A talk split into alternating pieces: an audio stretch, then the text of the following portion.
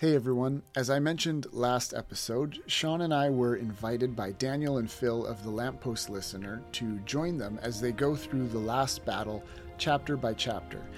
If you don't know, Daniel and Phil have been doing that for every book of the Chronicles of Narnia, and they invited us to jump in with them on chapter 7 of The Last Battle.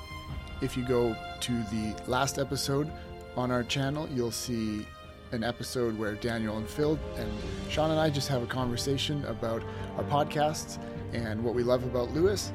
But in this episode, we get into their regularly scheduled programming, which gets into just discussing what we saw in the chapter, what we loved about it, how it hit us, and our thoughts on that. Now, if you haven't been reading The Last Battle recently, I mean, you can certainly pause this episode, go do that up to chapter 7 if you want to listen to Daniel and Phil recap and discuss each chapter as you go. That's a great idea. Go over to the Lamppost Listener and and you can read it through with them. That's what I've been doing. But in case you just want to listen to this episode here today, let me just catch you up on chapter 7 of The Last Battle. So, Jill and Eustace have returned back to Narnia where they found Tirian, the last king of Narnia, and Jewel the unicorn. These four together have just rescued Puzzle the donkey, who was dressed up in a lion skin pretending to be Aslan. And he was put up to this by an ape called Shift. So now, in this chapter, Tirian Jill, Eustace, Jewel, and Puzzle the donkey confront some dwarves who had thought that Puzzle was the real Aslan who had returned and was doing and saying terrible things. Remember, he was being put up to this by this ape named Shift. And they try to tell the dwarves, hey, that wasn't the real Aslan. Uh, good news, right? But the dwarves, having been taken in by this false Aslan, now refuse to believe anything. And then the chapter ends with two of the uh, bad enemy characters, Ginger and Rishda, discussing how they never believed in the fake Aslan or the real Aslan. So that's the chapter we will be discussing here. I just want to say it was really an impactful chapter for me personally. Actually, continues to be as I re listen to our recording of our conversation just uh, had a lot of spiritual implications for me. And so, if you are just jumping into the story with this episode, I hope it is spiritually nourishing and challenging for you as well. Just a note that we will be back here on Lesser Known Lewis with our regularly scheduled programming in November with another essay, The Funeral of a Great Myth. But for now, here we go with Chapter 7, mainly about dwarves, on the Lamppost Listener in case you missed it.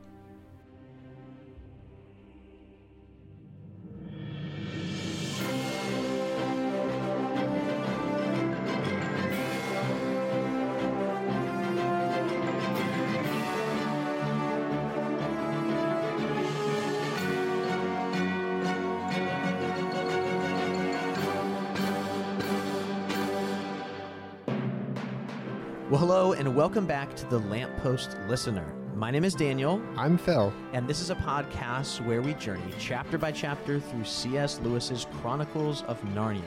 This is chapter 7 of The Last Battle, mainly about dwarves. Mainly about dwarves and mainly about our special guest that we have. Well, Jordan and Sean, welcome back to the show. Yeah, thanks. Great to be back with you guys. Thanks for letting us back in. We had so much fun last time, but we didn't get to talk a lot about Narnia, so we're going to be able to do that today. We have, I mean, we have a chapter today. Oh my goodness. Chapter 7 here, mainly about dwarfs. It is one of the most riveting chapters we've had in a long time, Phil, and it feels like one of those chapters that there's so much we can talk about when it comes to apologetics, when it comes to Lewis's philosophy, and just even the actual fantasy narrative of this book. So, if everybody's okay with it, I'm going to just go ahead and read our chapter summary so we can dive in and talk about this chapter. Let's hear it. All right, here is chapter 7. The defenders of Narnia come upon a company of dwarfs being transported by the Calormens. Tirian and Eustace attack the Calorman guards and free the dwarves. Tirian reveals Puzzle's lion skin and explains that all of these horrific orders have not truly come from Aslan. To his utter dismay, the dwarves simply don't care. Their leader, Griffle, questions the existence of Aslan and declares that the dwarfs will now be for the dwarfs. Distraught and dejected, the loyal Narnians begin walking back to the tower in Lantern Waste. They are overjoyed when a single dwarf, Poggin, chases after them and proclaims his allegiance to Aslan and Narnia. Over breakfast the next morning, Poggin discloses that Shift is now only a puppet for Ginger the cat and Rishda Tarkaan, who both acknowledge that no divine beings exist. Suddenly, everyone is roused by the smell and sight of something terrible. Well done. You changed that last word there. I was watching as you read it. I, it was terrifying, and I thought terrible. Maybe I just kind of hit it with that hard syllable there at the end. I don't know. Yeah. It was a good choice. It was a good choice. I also appreciate how he um he left it as a cliffhanger in the summary. It's not easy to do. It is a cliffhanger, though, in the actual chapter. It is. Yep. So, gentlemen, just tell me some of your initial thoughts here with this chapter. My initial thought of this chapter was that it felt like a classic Lewis ice bath, which is something that Sean and I talk about from time to time, where a certain essay will hit us, it will challenge us, and and ah, reveal to us what's going on in our own hearts or minds or whatever. And this chapter felt like that. I didn't I didn't know. I've listened to it a couple times, read it a couple times now, and it every time I'm fine. It's like peels of uh, layers of myself are peeling away, and yeah, it just feels like an ice bath because it's like I know it's good for me, but it's uncomfortable, and I want to get out. I don't. I want to stop this. Uh, but I'll, I can explain more of why that is as we get into the chapter. But that's how it hit me. Uh, it was very Wow. for me. Yeah.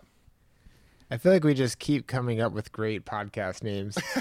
if anyone wants to take that one and run with it, Yeah. I'll sh- I'll tell you the domain name because I just bought it while he was saying a classic Lewis Ice Bath. Listen, you guys are getting close to the end of the seventh book. You can go ahead and take that one for yourselves for your continuing Lewis. For the next one, yeah, Yeah. the next thing we'll do. yeah. Um, yeah, and, and for me, I would say I, I I was telling Jordan when we were chatting about this before we started recording, but um, the last battle is the only Narnia book that I've only read twice. Um, I read it Oh, wow. as a child, and I remember feeling so angry uh, because Lewis took Narnia away from me. Like there's no there's no going back from this. No spoilers, but there's no going back, and I was upset, and I was a kid, and it was terrible. And and and this this is I, I haven't read it in a long time. Then I read um, Michael Ward's book Planet Narnia, and after Sure, reading that, I went back through as an adult all through. I was 12 when I read that. No, um, uh, as an adult, I went back and read through all those the books again and loved them. And that was again the last time I read the last battle. So I, rem- you know, speaking of the ice bath, I, I just emotionally, this is a heavy chapter. You get a, a few different things come out that's very very heavy in it, and uh, like Jordan said, really relatable. Um, but I felt at the end of it uh, pretty sober, even though there's a glimmer of hope with with uh, with Poggle is his name, Poggin, Poggin. Poggin, Yeah. the dwarf. Um, But I, I will just tell you now that Poggle is a character, but he's from Star Wars Episode Two: Attack of the Clones. Yeah, he's the one who makes the clicking the clicking sound. He's- Poggle the He's one of the Geonosians who gives the uh, gives the plans for the Death Star to Count Dooku. Why do we know this? Oh man. okay, So that's probably what was on your mind, So Sean. lesser known Star Wars. Here, we want to get into this. Yeah. 'Cause- Oh my gosh. I'd I'd chastise him, but that's all I could think about when I read the chapter. the first time. yeah, Phil knew it too. It's like Poggin. Poggin. That is so funny. But yeah, so there is this. So- there's glimmer of hope with So Poggin, Poggin. I'm going to say Poggle now through the whole thing. That's so all right. Poggin, yeah, and and so there's that glimmer of hope there. Um, but yeah, I think I I was really sobered by what I read, um, despite that that uh, that hope. It, it's funny you should say that, Sean, because I actually pulled a quote right here for the beginning of this chapter from Walter Hooper. And Walter Hooper r- writes in his book, Past Watchful Dragons, that we already talked about this particular quote, but he says that the last battle is kind of the culmination of everything, and he it was he argued that it was his favorite book and was the most important book in the Narniad. But he actually wrote this, and this is a little bit of a longer quote, but it speaks to this chapter and exactly what you just said, Sean. Walter Hooper says, if the last battle is reread less often than the other fairy tales, and I don't know that it is, this is probably because the first 11 chapters, which take place in the old, familiar Narnia, are so extremely painful to read. Almost everything we have come to love is, bit by bit, taken from us. Our sense of loss is made more excruciating because we are allowed, even encouraged, to believe things will eventually get back to normal. We feel certain that the king, at least, will not be deceived by Shift's trickery, but he is. When Eustace and Jill arrive, we know it will only be a matter of time until all is put right. Yet, despite their willingness to help, there is so little they can do without the help of Aslan.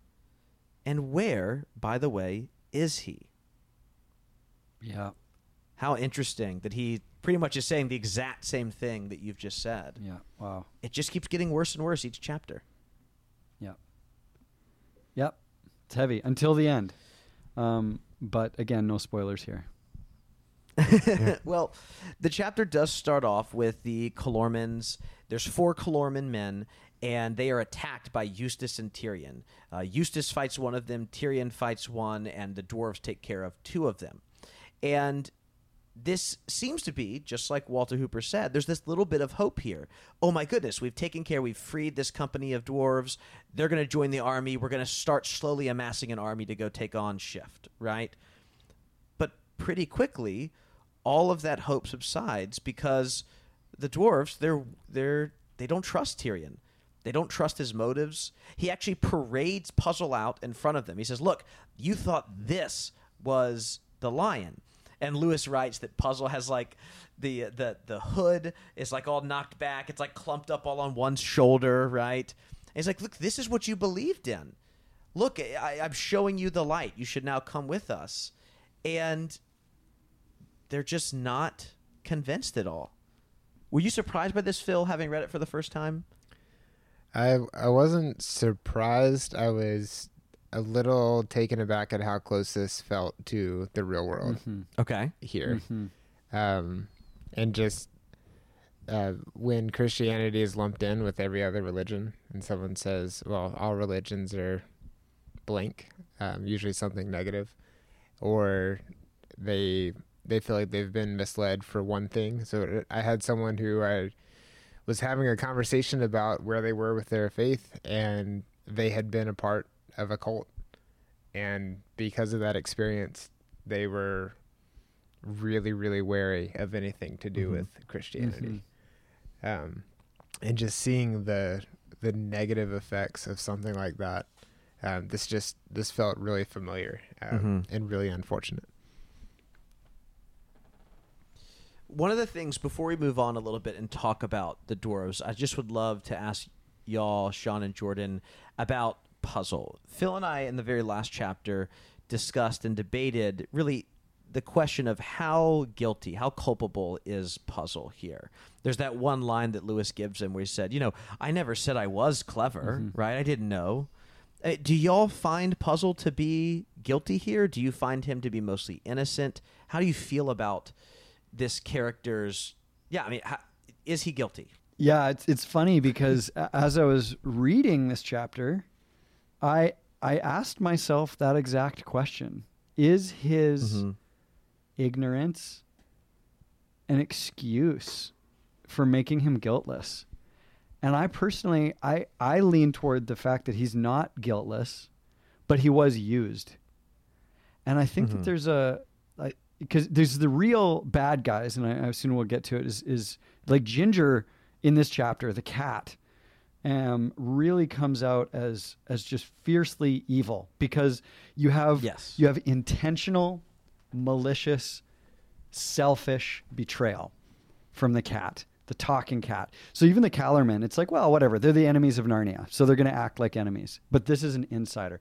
But then with Puzzle, you just have somebody who's kind of dumb and whose appetite is out of control. In that same scene that you were referring to, um, where where the this lion suit is is obviously all bunched up and he doesn't look like anything like a lion anymore. It says also he's just chewing grass. And that stuck out to me too. Mhm. It's like he's just got food dribbling down his, his face, you know, something stuck in his beard. And it's like it's like Yeah. this guy deceived us? What? Um, he he wasn't the one who deceived, but he was the deception. So I think that he he shares some culpability. Um, he he shares some guilt because uh, as best as I mean, again, I I feel like probably a a, a nationalistic Narnian here, but I feel like he should have known better than to inter- to impersonate Aslan. Mhm. He should have known better, and and yet he went along with it. Yeah. I also think that for the most part, he's well. Let me get to an essay that we've covered here on forgiveness, where Lewis says that we are. Uh, this is a quote. We are so very anxious to point out our excuses to God and to ourselves that we are apt to forget the really important thing that is the bit left over, the bit which the excuses don't cover, the bit which is inexcusable but not, thank God, unforgivable. That's one of the lines from his essays that has been ringing in my head for a long time since we since I read it. And I think puzzles in a in a similar spot here, where for the most part, like ninety nine percent, he's just being used. He, like Sean said, he's the deception, not the deceiver. But there's a there is a so he can be excused for all of that. But I think there's this one percent, this bit left over, where he's a mm-hmm. little he's even just a little bit culpable. And if mm-hmm. you're a little bit culpable, you require forgiveness. Yeah. And thank God that while there's a bit left over that's inexcusable, it's not unforgivable. So that's demonstrated a little bit in the way that Jewel, the unicorn, um, talks with him. Lewis, it's almost a throwaway line where he says, like, when when he and and um, and this donkey, this deceiving donkey or deception of a donkey, are speaking. Um, he talks about things he can understand, caring for your hooves and what kind of grass is good and Yeah. that sort of thing. And there's a graciousness shown toward the Narnians who don't need forgiveness in that particular moment, who who are like accept him back in. Um, but and and so anyway, I, I think personally that um, it asks the question of us now of is it possible to be a victim and a perpetrator at the same time? And the and the Mhm. in my my opinion and, and what I think the story would say is yes. Like you you he's a victim. He's a victim. Puzzle is a victim, but he's also a perpetrator, and and so it's complex. His his absolution has to also come with his liberation. Hmm. That's so well said. And in the last chapter, Phil took more of the side of you. You were much more empathetic towards him than I was. I was more on the side of condemning him and and you know saying he's he's guilty. And then I found myself reading this chapter, and just like you're mentioning, Sean, finding myself to have a lot more empathy for him. There's even you mentioned some of those lines. There's another line too as they're leaving the dwarves, which we'll get to in just a moment. It even says he's like not even fully sure what just went down. Mm-hmm. He doesn't fully understand that conversation. Mm-hmm. Like the nuance and the complexity of the rejection of Aslan has kind of gone over his head. And the way that Lewis, as the narrator, writes that, he is he, he has a sense of warmth towards puzzle. The prose does, and I think that allowed me as a reader to kind of maybe set aside some of my frustration. You know, and again, I'm always trying to put myself in the mind of like, how is a 10 year old reading this book, right? Hmm. And I was able to set some of that frustration aside and say, oh man, just like you said, he is both the perpetrator, but he's also a victim. And it's almost like this welcome of like, come along, we we want you on our side as well too. Mm-hmm. And so I, I do love the way that it's so much of Narnia. What makes it so great uh, to read with younger audiences is the fact that there's very clear delineations between good and evil. And Puzzle's one of those characters that's much more complicated. Uh, I mean, I think he is clearly on the good side here at this point, but he comes with a lot of baggage, and we don't have a ton of characters that do, which is what makes him so fun. I think here in the last battle. Moving on though to these dwarves, the dwarves are pretty clearly rejecting Aslan here. We hear from Griffle that you know they just we've been taken up. He, he said what like uh, the word he keeps using is like uh, do you think we're blooming idiots? I believe is the is the phrase he says, and he's this leader of the dwarves just saying, "Look, we've been taken in once. We're not going to believe any of this stuff. And, also, how do we even know that you're Tirian, right? Because they're dressed up like Calormens, and Tirian here, who has." in many ways, each chapter since first being captured has kind of gained a little bit more strength back, a little bit more hope, or hope, is really just like he face plants here. Tirian, we see as the king of Narnia, does not have a good response. In fact, his only response is, "Well, he's not a tame lion." They're like, "Yeah, we know, and that's why we don't trust you anymore." And throughout this entire conversation, they they end up leaving and just completely rejecting Aslan. No, we don't want all of this kind of we don't want to be puppets anymore. We don't want to be pushed around anymore. We're going to kind of if you want to use maybe more modern language, we're going to kind of take our own truth and we're going to kind of go with that. We're not interested in what you're selling anymore. Mm-hmm. Mm-hmm. What are we to make of this scene? This is the part that really this was the ice bath for me Yeah. because well actually at first i think the first time i listened to it uh, again recently i went oh these this this is like a little bit of a picture or an illustration maybe of what we see in those pockets uh, right now that are you've heard maybe the term evangelical or deconstructing christianity Sure. and you you see with the dwarves maybe a, a reason why those things happen is because they were sold a Christianity, taught a Christianity that was on some weaker legs, and then it's revealed to them that the the lion is actually just a donkey. You know that Yeah. that the scriptures are actually written by humans, and might have some uh, incorrect numbers in them or whatever you want to say Yeah. And and then you say but there's still a there's still an aslan out there. There's still a god. And they go mm-hmm. nah i believe that once before i'm out. Like I, i'm not going to be taken in again. Yeah. Fooled me once, you know, exactly kind of idea. Yeah. and so on my first read through i saw that and i thought ha this is this is those people. And then when i read it a second time i recognized myself in in the dwarves because i just saw them as i saw their cynicism and the way they would just doubt everything.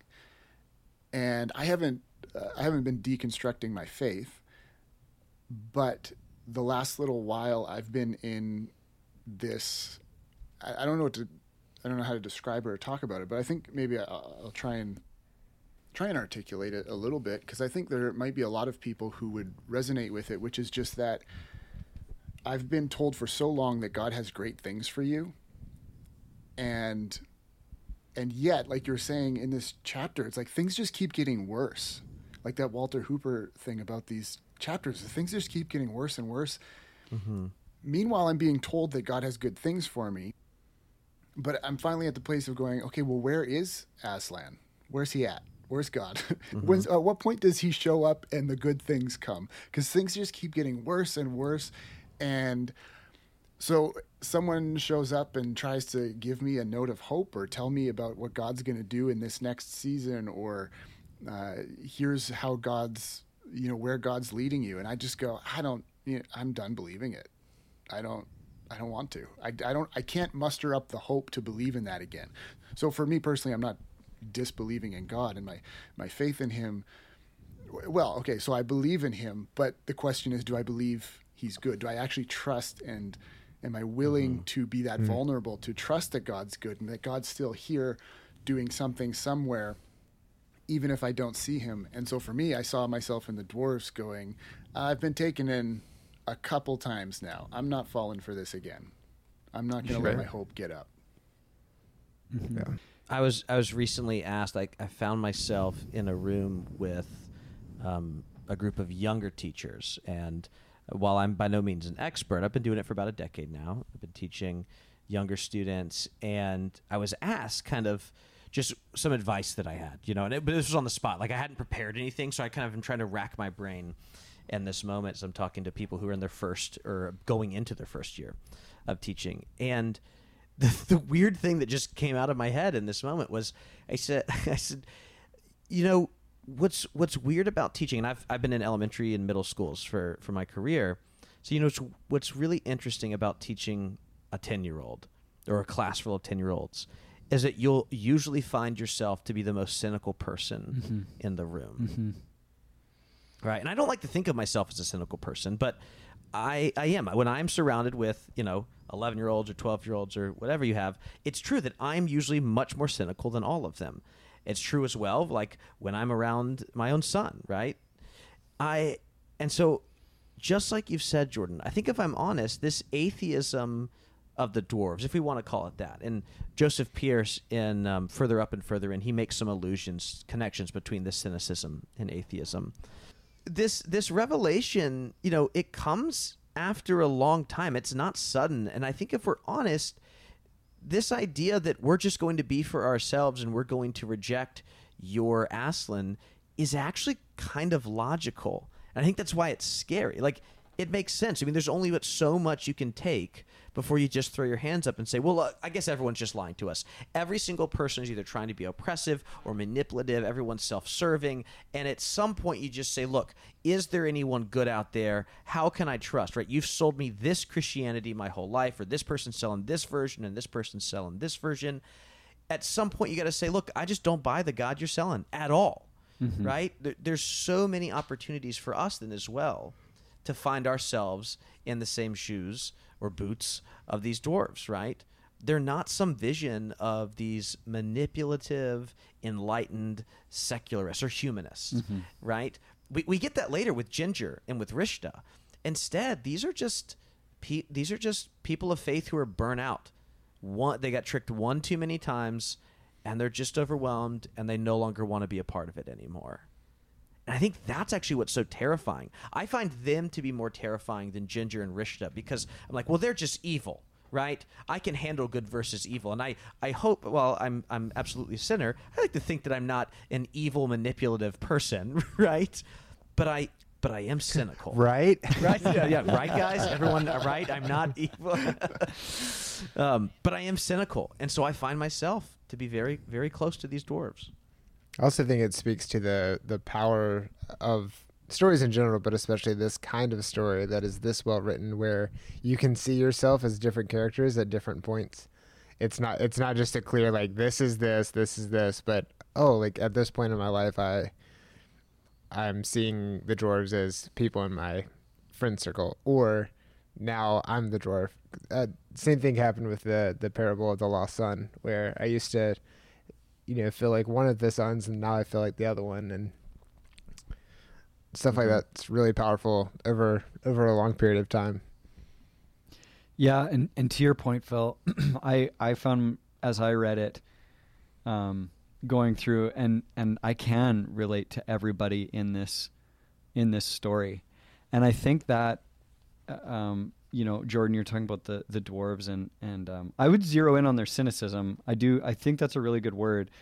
Um, I lived in Turkey for a while, and there was an interesting thing as I was learning Turkish. Um, they don't have a word for cynicism. They try and just use it as a loan word from English, but when you describe the concept to people, they just say it's umutsuzluk, which means hopelessness. And I'm just like, Oh. that's not what I'm describing.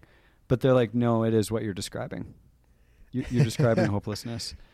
And um, and unfortunately, I would I would say that um, we would we would give it maybe more of a nuance of saying that we are worldly wise or that we are we are in the know we are mature even or intellectually sharper if we are cynical and i know that i feel that way toward politics comes up on our on our podcast a lot where i just go like i literally we don't even have a two party system in canada we got like a whole bunch of different people Yeah. i can vote for and i can't figure out who the right who the right choice is at the poll you know Yeah. um, and but but that that cynicism, again, for your listeners who are not people of faith, I think it's it's very clear. It, I, I've heard it said over and over again that this is Lewis um, talking about his contemporaries who walked away from their faith, and he wrote them into the dwarves. So yeah, we can we can apply it there. But I also think that the cynicism that we feel toward um, all authorities, government, police,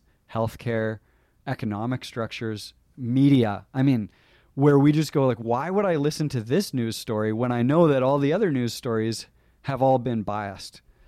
It, it I actually think we're having a very a, we're in a dwarvish moment, you know, right now historically, uh, where this is this is not only considered normal but considered enlightened to think like the dwarves. And so the challenging thing for me, the scary moment is, and I would even just read it, is is where you know Eustace and and uh, Tirian they, they they win, and they've got this like the battle rush going on, and then and then he's like, "Tomorrow I'll lead you to free all Narnia. Three cheers for Aslan." And then it says, "quote But the result which followed was simply wretched.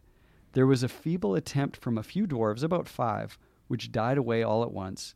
From several several others, there were skulky growls. Many said nothing at all. And I just think the scariest moment is when I think the biggest deal there is in my faith for me by far. But any of these institutions where we go like, oh man, here's somebody I think I can actually get behind. Or I have a vision that I think people should get behind, and you have you're Tirian in that, and you stand up and you say, guys, let's go in this direction. There's actually really there's hope for real change, transformation, freedom to come here, unity to come here um, help to come to these people, and you you you do the three cheers for Aslan moment, and the people who you think are going to be on your side are go like, no, we're not going to get fooled again. Yeah. Well, I think that passage is, uh, it is the beginning of a step towards how to undo your cynicism. I think there's a couple of hints in this passage because, uh, so a good friend of mine told me recently that it, it can be actually, it should be a positive thing if you discover you've been disillusioned. Mhm. Um, the good friend was Sean, and he told me this about 10 minutes before we. Oh, I was like, oh, somebody else said that to you. That's great. uh, it should be a good thing that you, that you discover you've been disillusioned because you realize you're remo- you you can then remove the illusion you've been under. But in that place where there was the illusion, now you need you need to find the correct vision. Um, and so, like for you know those who have deconstructed their faith, that might there might be actually things that you do need to deconstruct. But then the problem is, don't like mm-hmm. don't stay there. You now have to reconstruct something. Mm-hmm. And the dwarves are like, no, we're not gonna no Aslan, no king. We're not going. We're not reconstructing anything. We're just we're deconstructing, and that's where we're staying. But in, I think the the beginning hints of how to get out of cynicism and become hopeful again and, and move back towards constructing something and, and being healthy, there's hints here where, you know, three cheers for Aslan. They're supposed to praise Aslan. And they don't. And I think praise is one of those things that can begin to start your heart back up again. Um, and then Jill says, uh, you know, you can have fun again. You everyone can go back to their ordinary life. Aren't you glad? And there's a pause and they don't answer. So I think that's another thing is is allowing myself to be glad or thankful because she says later you should be thankful for your rescue, for your salvation and you're not. And so for me, I think just those things praise, thanksgiving, allowing myself to be glad for just these basic things like salvation um, I think are the cornerstone of maybe the touch mm-hmm. point where you once you deconstruct, you de- deconstruct to that touch point of salvation, and then just go from there. Yeah. Yeah. So these dwarves, though, they leave.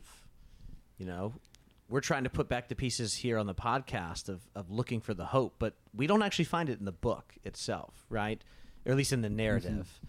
The, the the dwarves leave, and silently, this these defenders of Narnia begin to walk back to Lantern Waste, and they're walking back to this tower.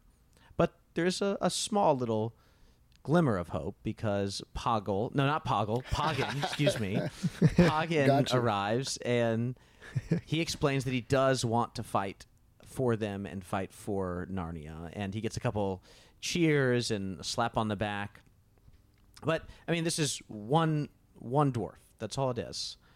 The company th- then does go and they retire to the tower. We know that the, the two animals, they or the talking beasts, they sleep outside. Everybody else sleeps uh, inside. And Poggin actually wakes up, and he gets up very early, and he takes Jill's bow. He gets some breakfast together, and they start making a stew. And I I thought was really interesting about this is and Lewis gets really into the description about the food they're making, everything that's happening, and all that's going on. And some of that's just Lewis's beautiful prose. He loves to kind of spend a little bit of time laying out that landscape, right? Um, but as you were still mentioning, Jordan, some of the ways that we can combat cynicism. I also wonder if if Lewis is trying to tell us a little bit about Poggin's behavior here. About even Paul Ford mentions in. Um, and his book on Narnia says that Poggin's persistent cheerfulness is a direct contrast to the other dwarves' bleak cynicism. And so I wonder if Poggin waking up and going about just kind of the monotonous activities of making breakfast and taking care of others and just doing regular life, quote unquote, is part of maybe break and enjoying it is part of breaking that cynicism. And it, it, reminded me, since we have y'all here, it only makes sense of that extremely famous line in on living in an atomic age, where Lewis says, you know, if we're going to be destroyed by the atomic bomb, let that bomb, when it comes, find us doing those sensible and human things, praying, working, teaching, reading, listening to music, bathing the children, playing tennis, chatting to our friends over a pint and a game of darts not huddled together like frightened sheep and thinking about bombs. They may break our bodies, but they need not dominate our minds. Yes. And obviously that's that was a essay that was all over the place right in 2020, right? Spring of 2020 as we were just trying to make sense of the world during COVID. But I do think that that, that truth also relates to kind of the way that Poggin interacts with the world around him here by simply we see in his cheerfulness his kind of rejection of cynicism by simply just being helpful, by just being normal. And I do wonder if some of that cynicism comes from, and I say this as someone who's who works in education, but over intellectualizing so many things, right? And instead, and this is where Lewis, especially, he talks about this in, in that inaugural address in 1954 at, at Magdalene College at Cambridge, about the fact that we are disconnected from the natural world. That everything we think, um, all the way from our metaphors to the ways that we just engage with our neighbors, is much more mechanical than it once was. You know, that's when he says that Jane Austen has more in common with, uh, you know, the, the ancient Greeks than she does with him yeah. in 1954. And so I do wonder if that's also a part of it too. I don't think Lewis is giving us the answer for how to not be cynical. But I think he's laying these little kind of just like just crumbs of bread of again, I don't know that he has the perfect answer either, but just here are some things to be thoughtful about. Yeah, and again, he's doing what good stories do. He's not telling you, he's showing. He's showing you something. Mm-hmm. So that's I think even why the four of us can can see something a little bit different and, and it'll provoke different thoughts in our minds because yeah eh, he's we're we're, we're kind of tasting it through the story because i would say you're right it's not it's not an answer when i think about um, you know, I've had, um, uh, you know, immediate family members and uh, employees and coworkers and close friends who have all struggled with like clinical depression. And I know that one mm-hmm. of the mm-hmm. most important things when you're in that level um, of kind of darkness, and again, it, we're talking about the cold of the night just before dawn, the coldest hour, right?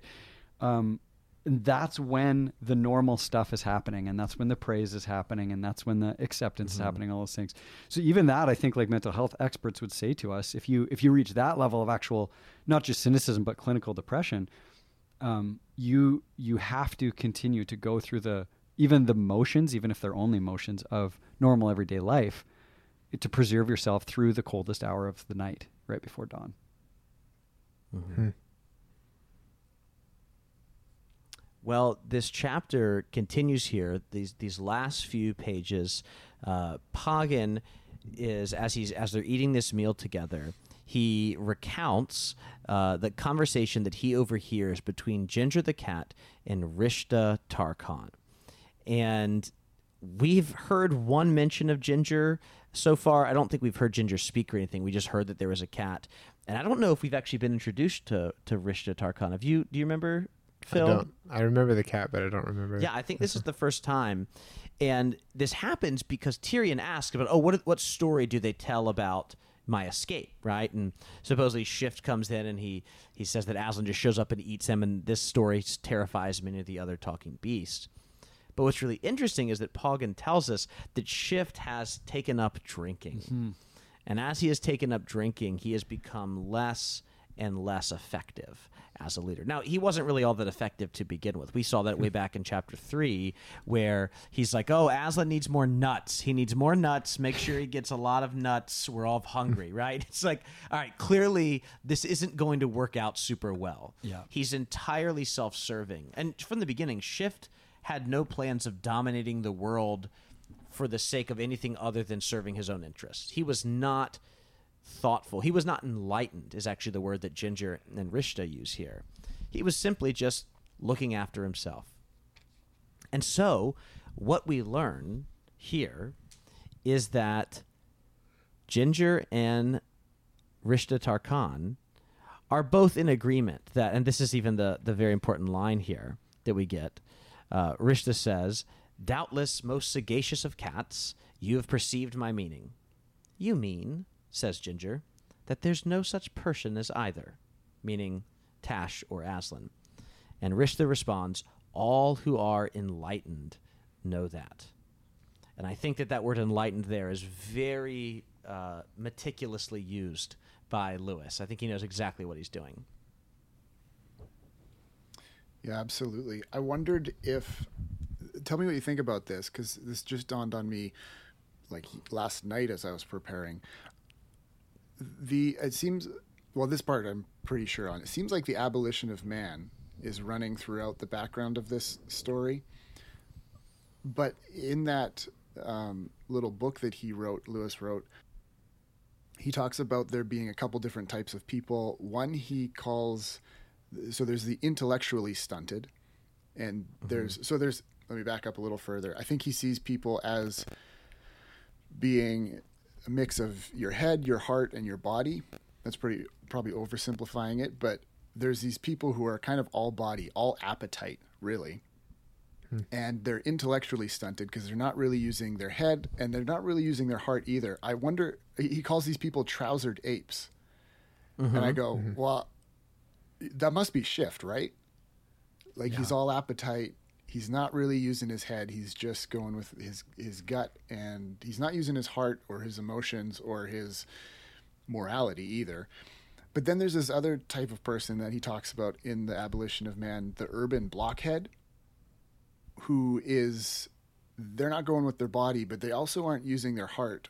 They're they're emotionally stunted and they overcompensate with their head and their logic and their reason and they're the more enlightened people and i wonder if that's like ginger.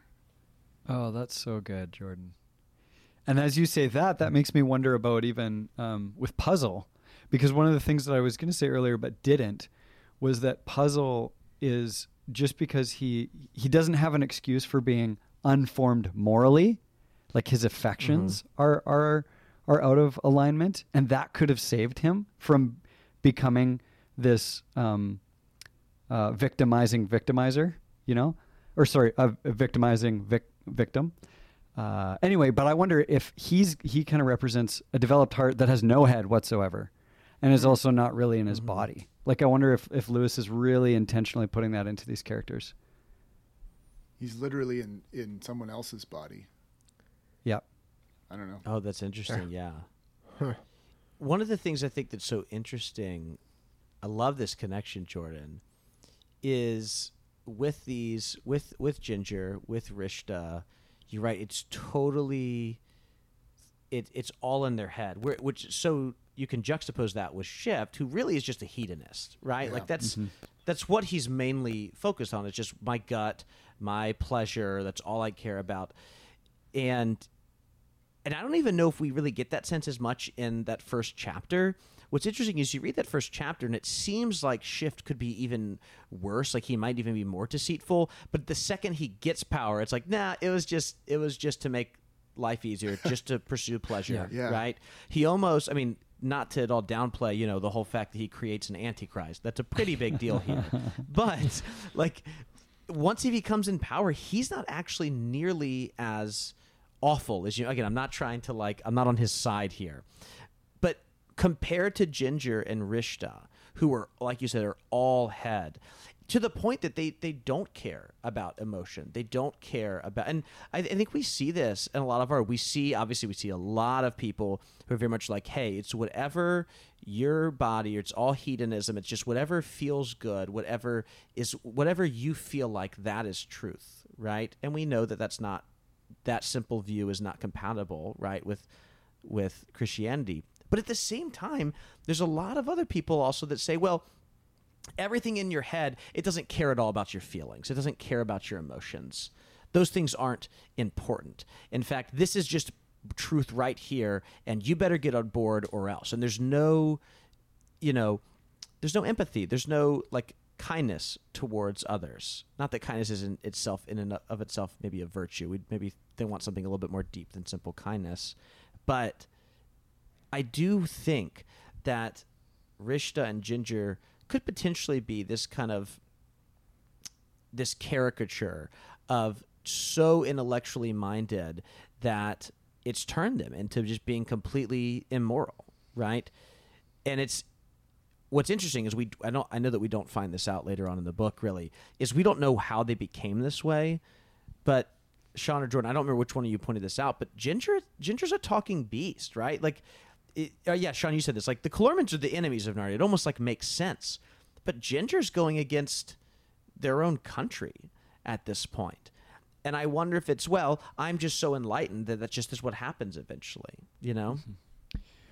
Well, and I don't. I, I think betrayal is is a theme that does run through a lot of the Narniad, um, starting with Edmund, um, and and it and, and how do we how do we work through betrayal? And so it makes sense that this small cat, that's you know that is ultimately kind of becomes it it the small cat isn't the the antichrist, but I do think that it's interesting that Lewis made it a cat, and not some other animal he's he's really trying to write myth more than allegory, but it is allegorical, if that makes sense.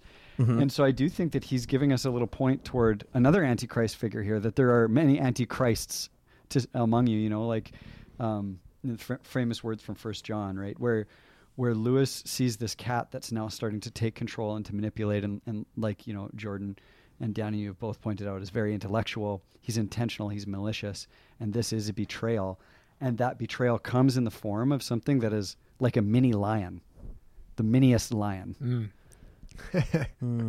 Oh wow, that's good. And I think that's actually a great way for us to end this chapter. Honestly, that it is kind of an allegory. Maybe Lewis would hate that we called it that, but he's not here to yell at us, so we're going to just go with it.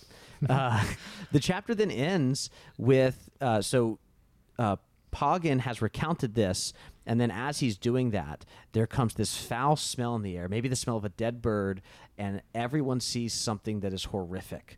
And then the chapter just ends. And this is where I get to turn to you, Phil, and, and ask you, what do you think they are seeing? And I have, You've never. Uh, do you want me at least to tell you the next chapter? Would that be helpful? I imagine a, an animal died. Do you think an animal? Something died. Is it an animal that we know? Unfortunately, I think so. Do, do you want to guess who that could be? Maybe a dinosaur. A dinosaur. okay. Maybe this is the first time a dinosaur shows up in Narnia. I'm still stuck on the fact that this would have been the book to introduce Scratch and Sniff to the Narnia series. The uh, well, next chapter is chapter eight, and that's called "What News the Eagle Brought." And in that chapter, Tirian. okay, it's not a dinosaur. no, no, no dinosaurs here. Pterodactyl? Tyr- although, isn't that like a thing though that like dinosaurs supposedly had feathers? Is that isn't that like a thing now? Yeah, I think so. Yeah. Also, like birds are dinosaurs. Yeah, that's true. Yeah. So, uh, but in that chapter, Tirian and his company advance towards Roonwit's army. Do you remember Roonwit the centaur from earlier in the book? Yes, yeah. They're going to go catch up with his army. But knowing what you know, it probably isn't going to go well. No, we're still ha- we're still kind of in that halfway point. Yes. Well, Sean and Jordan, this has been so much fun to work through this chapter with y'all. Do y'all have any final thoughts before we wrap up together? Final thought would be I, I didn't really bring it up, but there was there's a number of like phrases in this chapter that are good summaries of the gospel and what the gospel Okay. does or whatever. Like there's there's right off the bat there Tirian says to the uh, soldiers when they ask him for a password, he says, "This is my password. The light is dawning. The lie is broken." Yeah. And I'm just like, that's a, I like that. Like if that's that's something that you could get tattooed or um, or crocheted Or set it. on, on your wall. I thought you were gonna say get crocheted on your skin. Like take your skin hair, crochet it together. It's what, Bad bad time to pause, man. that's right. I was gonna say you could set it as your actual password, Oh, okay. like Daniel Oh. did. That is the password. Yeah. Yeah, if you want to uh, log into the Narnia podcast at gmail.com. If you, yeah, it's very long. now though, you got to so- change it. That's why we had to get LastPass. I couldn't keep remembering what it was. yeah. Um, and yeah, and no, I just want to say thanks, guys. Like, um, uh, Mm-hmm. I I loved it, and this is, like I said, the the the least read of my Narnia series here. I've had the same same edition since I was about ten years old, nine years old, when my mom bought this for me one Christmas, and uh, and I'm gonna have to go through it again. You inspired me to go through the rest of the novel. Oh, excellent. Yeah, don't great. don't stop here. yeah, Just keep going. further up and further in, right? Yeah. Well, he doesn't know that, but yes, I understand. I suppose. it sounds good to me. well, well, Jordan and Sean, we mentioned in the last episode, but uh, lesser known Lewis, people can find you anywhere that they find podcasts. Y'all are going to be starting season three pretty soon, correct? Probably by the time this episode's out, I would hope we've already recorded some, but uh, Okay. depends on how fast I am in editing when I can get them out. But hopefully by the time this is up, you can find the beginning of our first season, which is called "On Metaphor and Myth." On Metaphor and Myth season three. That's going to be a really great season. I'm looking forward to it. All right. Well, one final thank you to both of y'all. This has been so much fun. And for our listeners, as always, this episode is made possible by our patrons over at patreon.com. If you'd like to support the show, you can listen to a bonus episode each month along with other rewards. Special thanks, as always, goes to John Marr, Emily Wakefield, and Ryan Smith for supporting us at our top tiers. If you have any listener feedback, you can email us at the Narnia Podcast at gmail.com or send us a voicemail at 406 646 6733. And you can find all of our other previous episodes' links, book information, and uh, information on Jordan and Sean and Lesser Known Lewis at lamppostlistener.com. We'd appreciate a review wherever you listen to this podcast because it helps others find the show and join together on our read through. Thank you for coming along on this journey, and we'll be back next time with Chapter